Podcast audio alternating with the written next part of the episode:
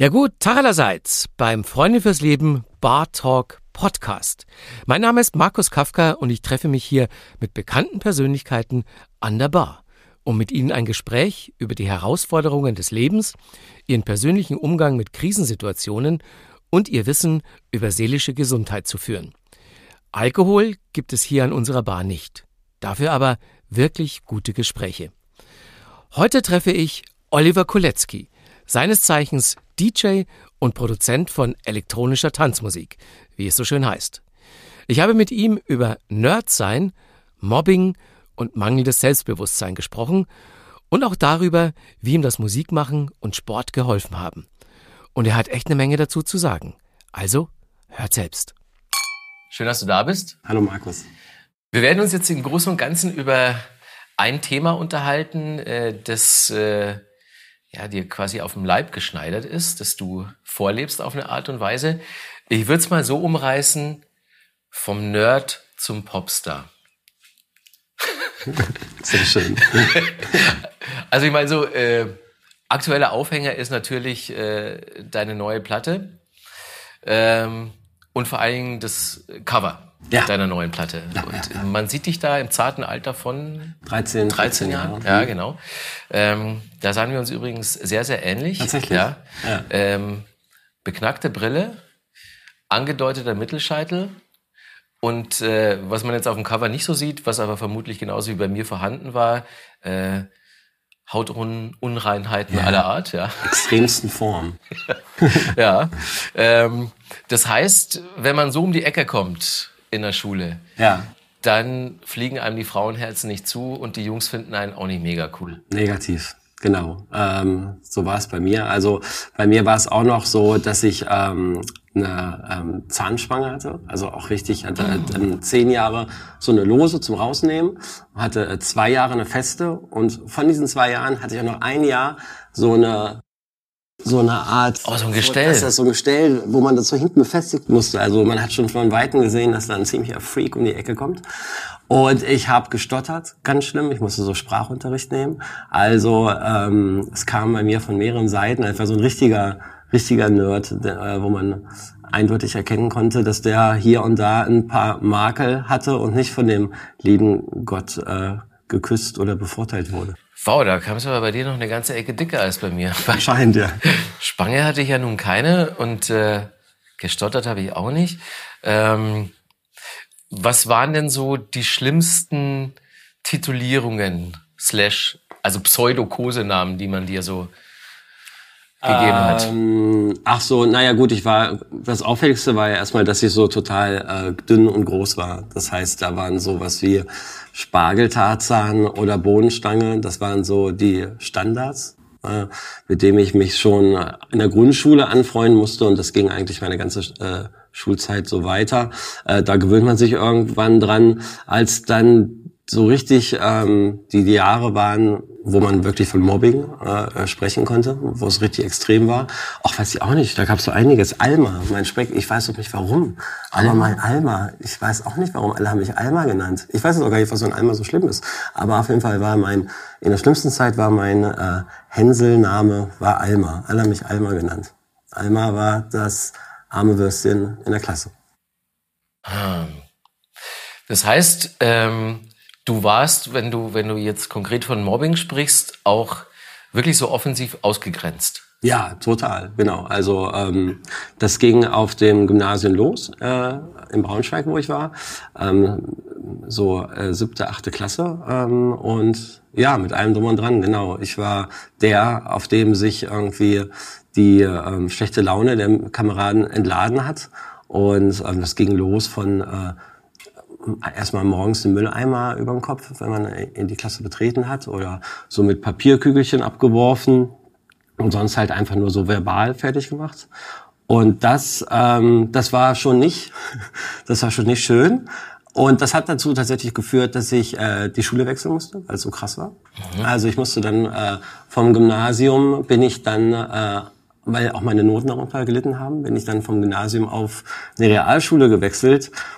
Und dann, und da dachte ich, okay, jetzt Olli, jetzt hast du es geschafft. Ähm, aber dann wurde das so richtig krass, weil dann kam ich halt als Gymnasiast in der Realschule. Auf der Realschule waren, das war eine ganz, ganz, war auch keine schöne Realschule. Da kam man in eine Klasse, wo ähm, so ein Drittel Ausländer, ein Drittel ähm, Rechtsradikale und, und das andere Drittel war so Punks. War eine total krass gemischte Klasse. Und da kam ich dann halt als Gymnasiast rein. Und da war es dann noch mal schlimmer, noch mal ein ganzes Jahr. Also da war ich dann neu in der Klasse und da haben sich dann alle drei Parteien auf mich gestürzt. Und das Jahr, das war schon, das Jahr war nicht schön. Das Jahr war richtig schlimm. Jetzt ist ja Mobbing in, in Schulen unter äh, Kindern und Jugendlichen seit ein paar Jahren Gott sei Dank ein Thema, das auch mal öffentlich diskutiert wird. Mhm.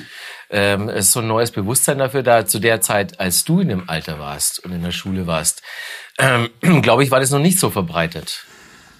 Nee, nee. Wie, wie haben da die Lehrer drauf reagiert? Ähm, also, das Gymnasium war total konservativ. Die haben sich da gar nicht so drum gekümmert. Also habe ich das Gefühl gehabt, auf der Realschule war es so, dass die so überfordert wurden mit diesen, äh, überfordert waren mit diesen Extremen in der Klasse. Und es hat da auch keiner Bock irgendwie zu lernen gehabt. Und es war ganz alles allgemein schlimm, dass das nicht thematisiert wurde. Und aber was auch halt so war, ich war halt äh, vom so wie ich war, ich war so schüchtern, ich war halt ein total schüchtern, ich war ganz anders als heute, ich war total schüchtern, ich habe kein hatte kein Selbstbewusstsein, ich habe äh, keinen Ton von mir aus herausgebracht. Das heißt, ich wurde selber auch nicht aktiv und bin irgendwo hingegangen und habe gesagt, diese Missstände herrschen hier ähm, in der Klasse ähm, und von daher, nee, ich habe das dann immer eher äh, runtergeschluckt und habe Gott sei Dank Zuflucht in der Musik gesucht und gefunden und habe einfach wie ein Wahnsinniger Musik gemacht. Immer wenn ich aus der Schule kam, Musik, Musik, Musik und habe äh, mich ja so dahin geflüchtet. Wann hat denn das aufgehört? Ähm, das hat unglaublich lange gedauert. Das, äh, ich war, ich war auch, ich, vielleicht bin ich auch so ein Typ dafür. Das Ding ist, ähm, nach dieser, äh, nach der Realschule habe ich ja dann, ähm, habe ich ja Bankfahren gelernt. Hm. Und in diesem Bankkaufmann-Ding war ich halt sofort wieder der Außenseiter, weil ich, ähm, weil ich immer noch so ein bisschen äh, freaky aussah und weil man mich einfach in einen Anzug gesteckt hat, ohne dass ich da so richtig rein wollte. Und da habe ich mich auch nicht so wohl gefühlt. Das heißt, bei in dieser Bankausbildung war ich auch immer noch so ein bisschen, nicht Mittelpunkt der Gruppe, sondern auch immer noch so ein bisschen abseits. Nee, aufgehört hat, hat das eigentlich, als ich mich selbst verändert habe. Also muss man auch sagen, dass ähm, nicht, dass man mir selbst die Schuld geben kann, weil ich war, wie ich war. Meine Eltern hätten mir vielleicht einfach mehr Selbstbewusstsein in ihrer Erziehung mit auf den Weg geben können. Das ist jetzt kein Vorwurf, aber ich war, hatte halt kein Selbstbewusstsein. Und äh, das war auch während der Bankkaufmann-Ausbildung äh, noch so. Und eigentlich erst, als ich dann persönliche Erfolge gefeiert habe, wie zum Beispiel... Mit dem Stottern habe ich zum Beispiel aufgehört, als mein Sprachlehrer zu mir gesagt hat, nachdem ich da schon Monate Sprachunterricht hatte, hat mein äh, Sprachlehrer zu mir gesagt, du stotterst nur, weil du schneller denken kannst als andere Menschen und deswegen kannst du nicht so schnell sprechen. Und ähm, mit dem Satz und mit dem, mit diesem Spritzer Selbstvertrauen, den er mir da gegeben hat, weil er ja letztendlich gesagt hat, ich bin kein schneller denken, habe ich sofort nicht mehr gestottert. Ab dem Moment. Also Stottern oh, war dann weg. Einfach nur, weil ich verinnerlicht hatte, okay, vielleicht stottere ich ja, weil ich was besser kann als andere. Und ähm, das war so ein Punkt. Es gibt halt so Schlüsselszenen äh, in meinem Leben. Oder zum Beispiel, als ich die äh, Bankkaufmann-Ausbildung geschafft habe, was auch keiner so richtig wirklich noch von mir geglaubt hat, dass ich die abschließen kann und die Prüfung bestehe. Äh, das hat mir auch sehr viel Selbstbewusstsein äh, verschafft. Und es kam dann eher von mir... aus mir heraus, dass umso mehr ich irgendwie dann erreicht habe, ähm, umso selbstbewusster wurde ich und umso mehr äh, konnte ich mich auch in die Gesellschaft oder in Freundeskreise einfügen. Du hast gesagt, so dass dir die Musik äh, auch in der schwierigen Zeit schon sehr geholfen hat. Ähm, was, was genau konntest du denn mit Musik äh, kompensieren? Naja, auf jeden Fall, wenn... Ähm, Also ich bin jetzt gar nicht so ein Typ der Aggression. Ich bin eigentlich ein voll äh, ähm, Mensch ohne Aggression. Ohne, also vielleicht schon viel drin, aber ich, ich lasse sie nicht so raus. Und das will ich auch nicht. Und damals war es schon so, dass ich mich oft geärgert habe über meine Mitschüler und gedacht habe, okay, wow, ähm, das ist doch ungerecht, was tun die mir an? Konnte das aber nicht nach außen tragen. Und das konnte ich einfach dann abends oder nachts, wenn ich vorm Computer saß, dann ähm, hat mich das einfach wieder runtergefahren. Dann konnte ich Musik machen, konnte kreativ sein und dann habe ich alles um mich herum vergessen und äh, habe mich auf meine Songs konzentriert und auf meine Lieder, die ich geschrieben habe und konnte da total ähm, abschalten. Und war dann am nächsten Tag, wenn es wieder von der, äh, wieder zur Schule ging, war ich halt wieder auf einem normalen Null-Level irgendwie und konnte, ähm, konnte dann normal weitermachen, anstatt dass, wenn ich jetzt gar nichts gehabt hätte und ich hätte dann immer noch weiter drüber nachgedacht, nachgedacht ähm, und wäre dann so aufgeladen, nächsten Tag wieder zur Schule gegangen, ähm, hätte das vielleicht noch böser enden können, aber so ähm, hat mich das total abgelenkt und ähm, ja, so habe ich das kompensiert auf diese Weise. Und dann während deiner Lehre, ähm, war dir da auch schon klar, dass es nicht dein Ding sein würde und dass alles darauf hinausläuft, dass du tatsächlich Musiker wirst und damit dein Geld verdienst? Nee, um Gottes Willen. Nee, um Gottes Willen, das werde ich mir niemals zutrauen. Das habe ich nie gedacht. Das habe ich bis vor zehn Jahren nicht gedacht. Nee, ich dachte immer nur Musik, äh, Musik ist dein Hobby und du machst das, du kannst das auch ganz gut, aber das wird niemals reichen, dass du damit Geld verdienst oder so. So gut bist du nicht. Das habe ich mir immer gedacht. Mach das irgendwie nebenbei und dann hast du deinen Spaß, aber dass du mit Geld verdienen wirst, dafür bist du nicht gut genug. So habe ich eher gedacht. Ähm, die Bankkaufmann-Ausbildung habe ich dann zu Ende gemacht und Musik habe ich aber weiter immer noch nebenbei gemacht. Aber ich war froh, dass die zu Ende...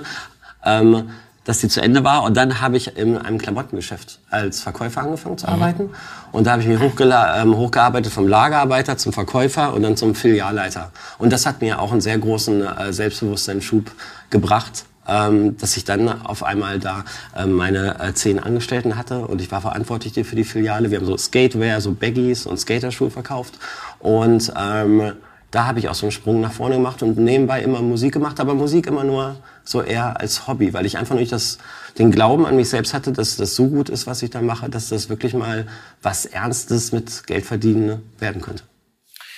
Kannst du dich daran erinnern, äh, an das erste Mal, äh, dass du das Gefühl hattest, dieses Mädchen da, die ich auch ganz cool finde, findet mich heiß? Äh, wann ich das Gefühl hatte? Ja. Ähm... Naja, das war, ja, das war bei mir eine Katastrophe. Ne? Das war echt eine Katastrophe, weil dadurch, dass mir diese ganzen Komplexe bewusst, also mir war ja das alles bewusst. Ich habe mich auch im Spiegel gesehen und ich habe mir immer selber gesagt, okay, Olli, du bist, du, du kannst nichts dafür, du siehst einfach scheiße aus. Finde ich damit ab. Und auch nicht geglaubt, dass sich das irgendwann ändern wird, sondern dass ich immer so aussehen werde und immer ein Außenseiter sein werde. Deswegen war es mit Frauen ganz schlimm. Ich habe mich ewig gebraucht. Ich war auch eben ein Spätzünder natürlich mit allen Sachen und habe ewig gebraucht, um Mädchen kennenzulernen, weil ich natürlich auch nicht das Selbstbewusstsein hatte, irgendeine anzusprechen oder so. Und ähm, bis ich meine erste Freundin, so richtig Freundin hatte, hat es echt gedauert, bis ich neunzehn war. Und ähm, ja, ja, das war aber wieder so ein Schlüsselmoment. Hättest du sowas wie, wie eine Lebenshilfe oder einen Rat äh, für Leute, denen es jetzt mit dreizehn, vierzehn, fünfzehn ähnlich geht wie dir damals?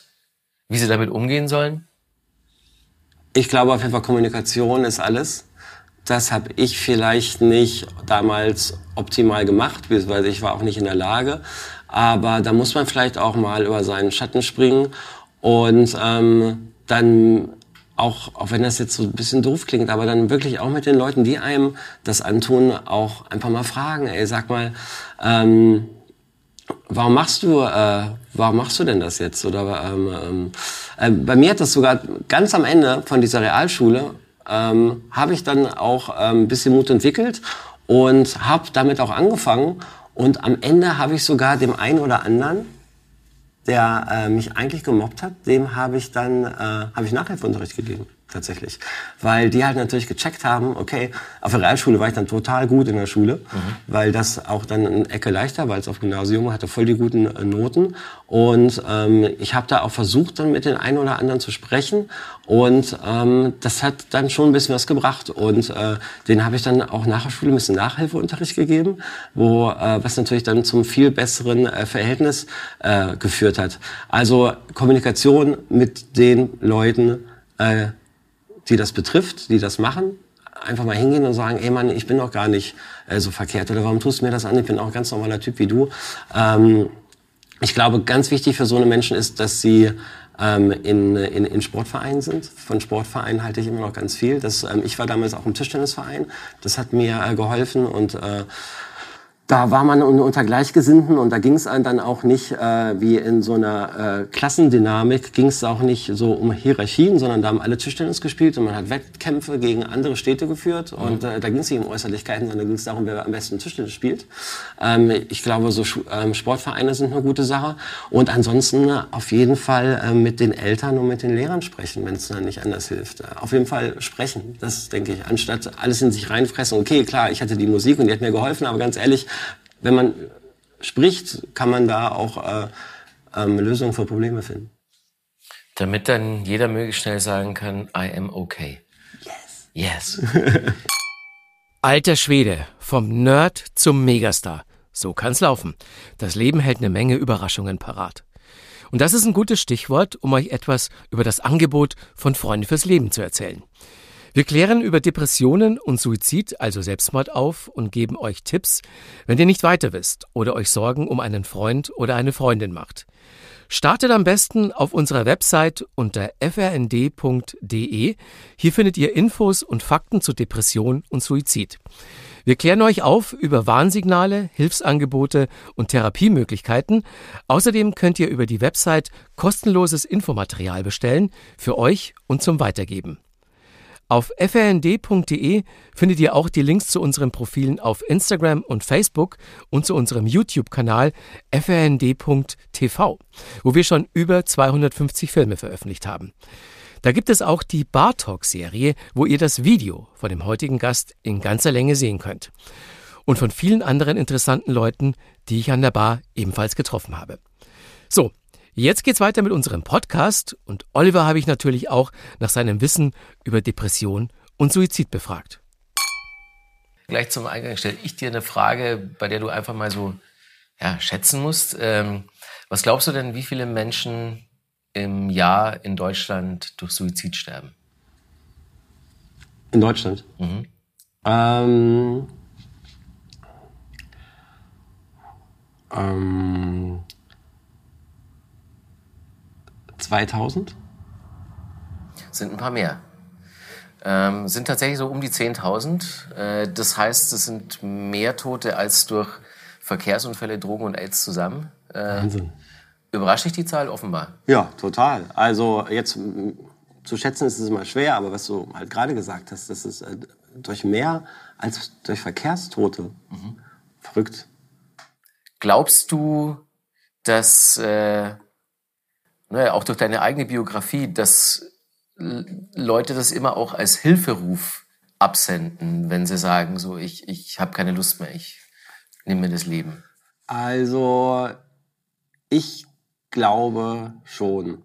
Ich glaube schon. Ähm, also ich glaube, ich, ich kenne mich natürlich nicht aus, aber ich glaube, es sind die wenigsten Fälle, wo einer ganz äh, für sich ist und auch keinem Bescheid sagt. Also ähm, die, ähm, wie ich mir das vorstellen kann, ist schon die meisten, dass es da so ähm, Warnungen gibt oder dass die Leute auf sich aufmerksam machen.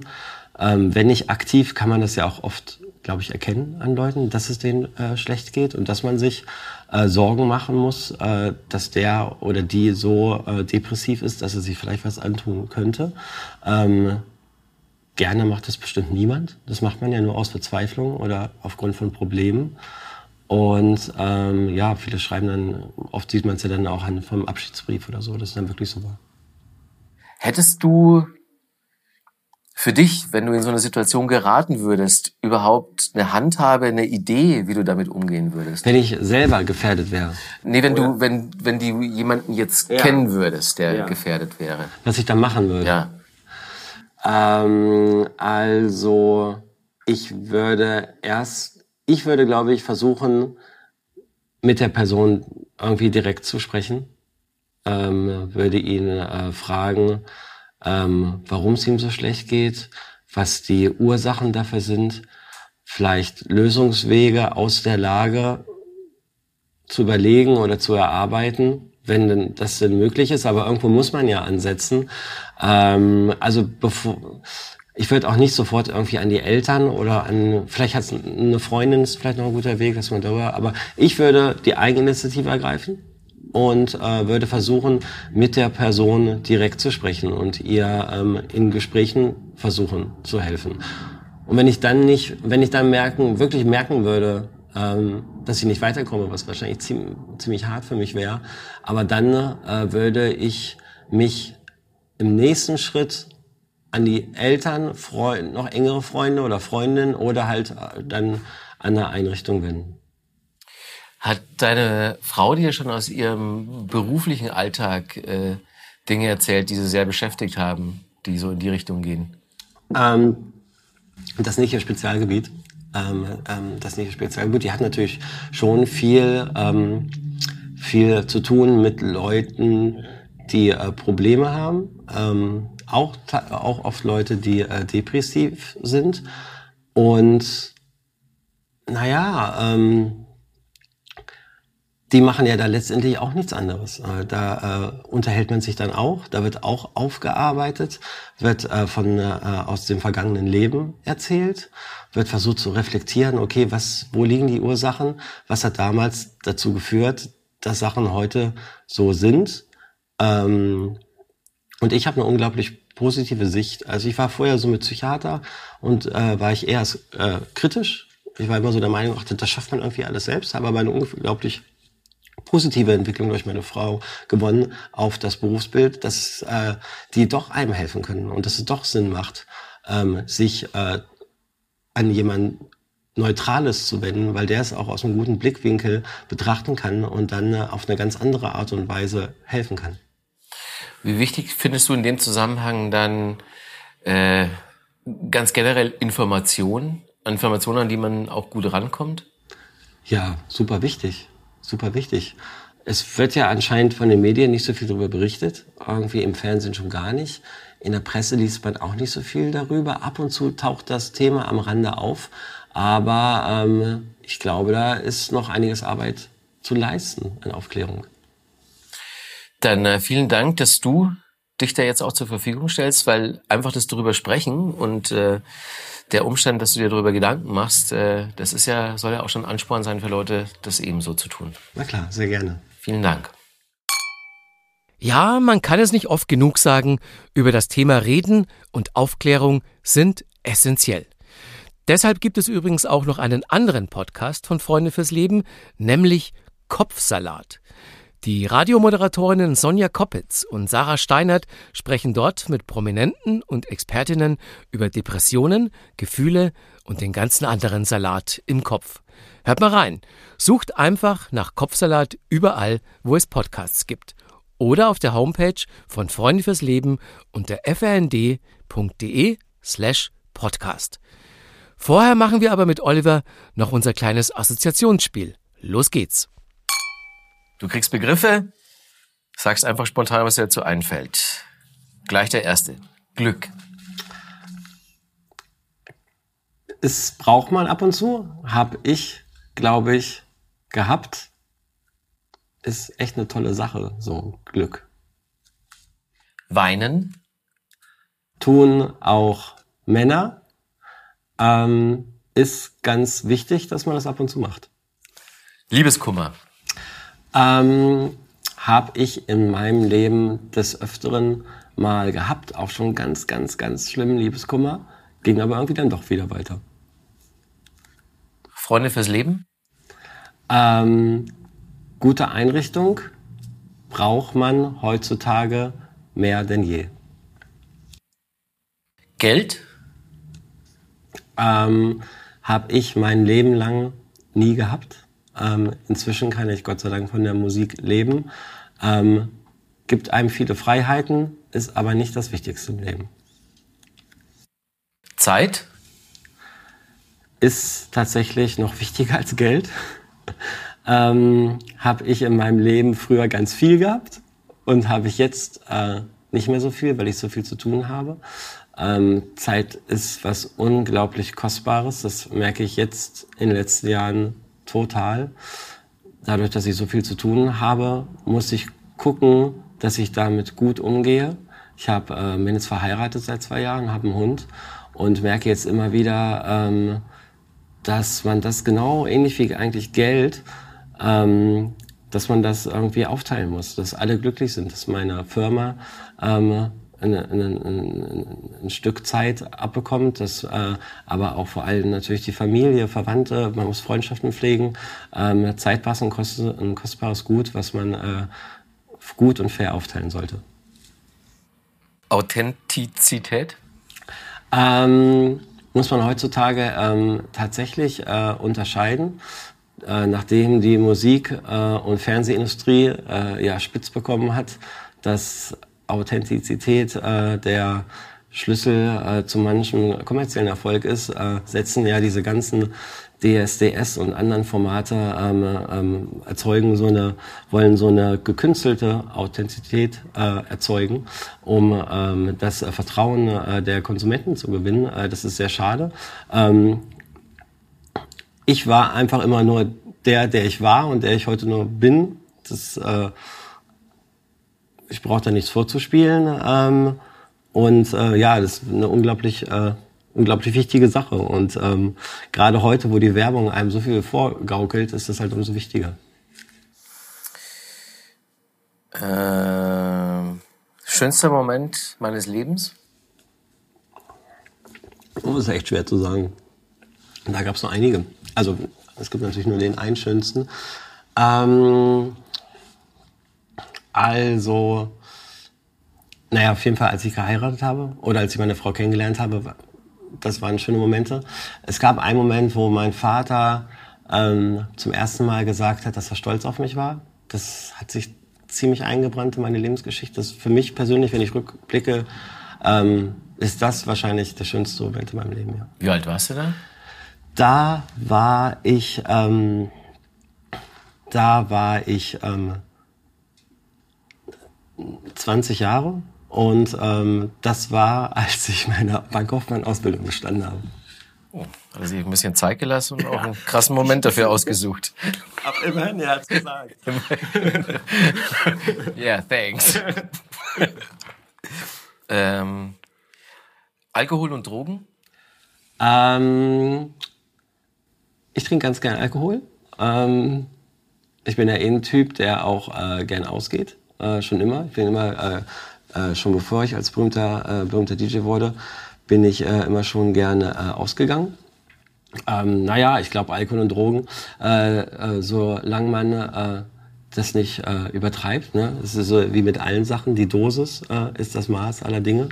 Und ähm, die jungen Leute müssen äh, gucken, was sie machen. Aber ich bin immer der Meinung, so man, solange man alles in Maßen macht, äh, ist alles okay. Rettungsring? Meine Frau. Und, nicht weit davon entfernt, äh, bei der Antwort, ähm, Gefühle. Ähm, ich, ähm, Gefühle sind wichtig. Ich äh, drücke schon mein Leben lang äh, meine Gefühle durch Musik aus. Ähm, ich habe so ein bisschen von, aus meiner Familie, meinem Vater, dass man nicht so richtig gut über Gefühle sprechen kann. Das hat sich ein bisschen gebessert, auch dadurch, dass ich meine Frau, die ja Psychologin ist, äh, kennengelernt habe. Und die hat mir da auch ein bisschen geholfen. Ähm, und deswegen ähm, kann ich inzwischen auch ganz gerne mal über Gefühle sprechen. Ja, über Gefühle sprechen, gar nicht so leicht. Tut aber saugut. Und das war's dann auch schon mit der zweiten Folge von Bar Talk. Dieses Mal mit Oliver Koletzki. Wir hoffen, ihr hattet auch dieses Mal wieder Freude beim Hören und nehmt was davon mit in euren Alltag. Wir würden uns freuen, wenn ihr uns weiterempfehlt, unseren Podcast abonniert und vor allem, wenn ihr euch auch die anderen Folgen anhört. Mein Name ist Markus Kafka und ihr wisst ja, auf f r n d punkt d e findet ihr weitere Informationen zum Thema Krisen, seelische Gesundheit und Depression. Bar Talk ist ein Podcast von Freunde fürs Leben e V, Ideum Produktion, Sven Häusler, Svensson Suite, Redaktion, Diana Doku und Sven Häusler und mein Name ist Markus Kafka.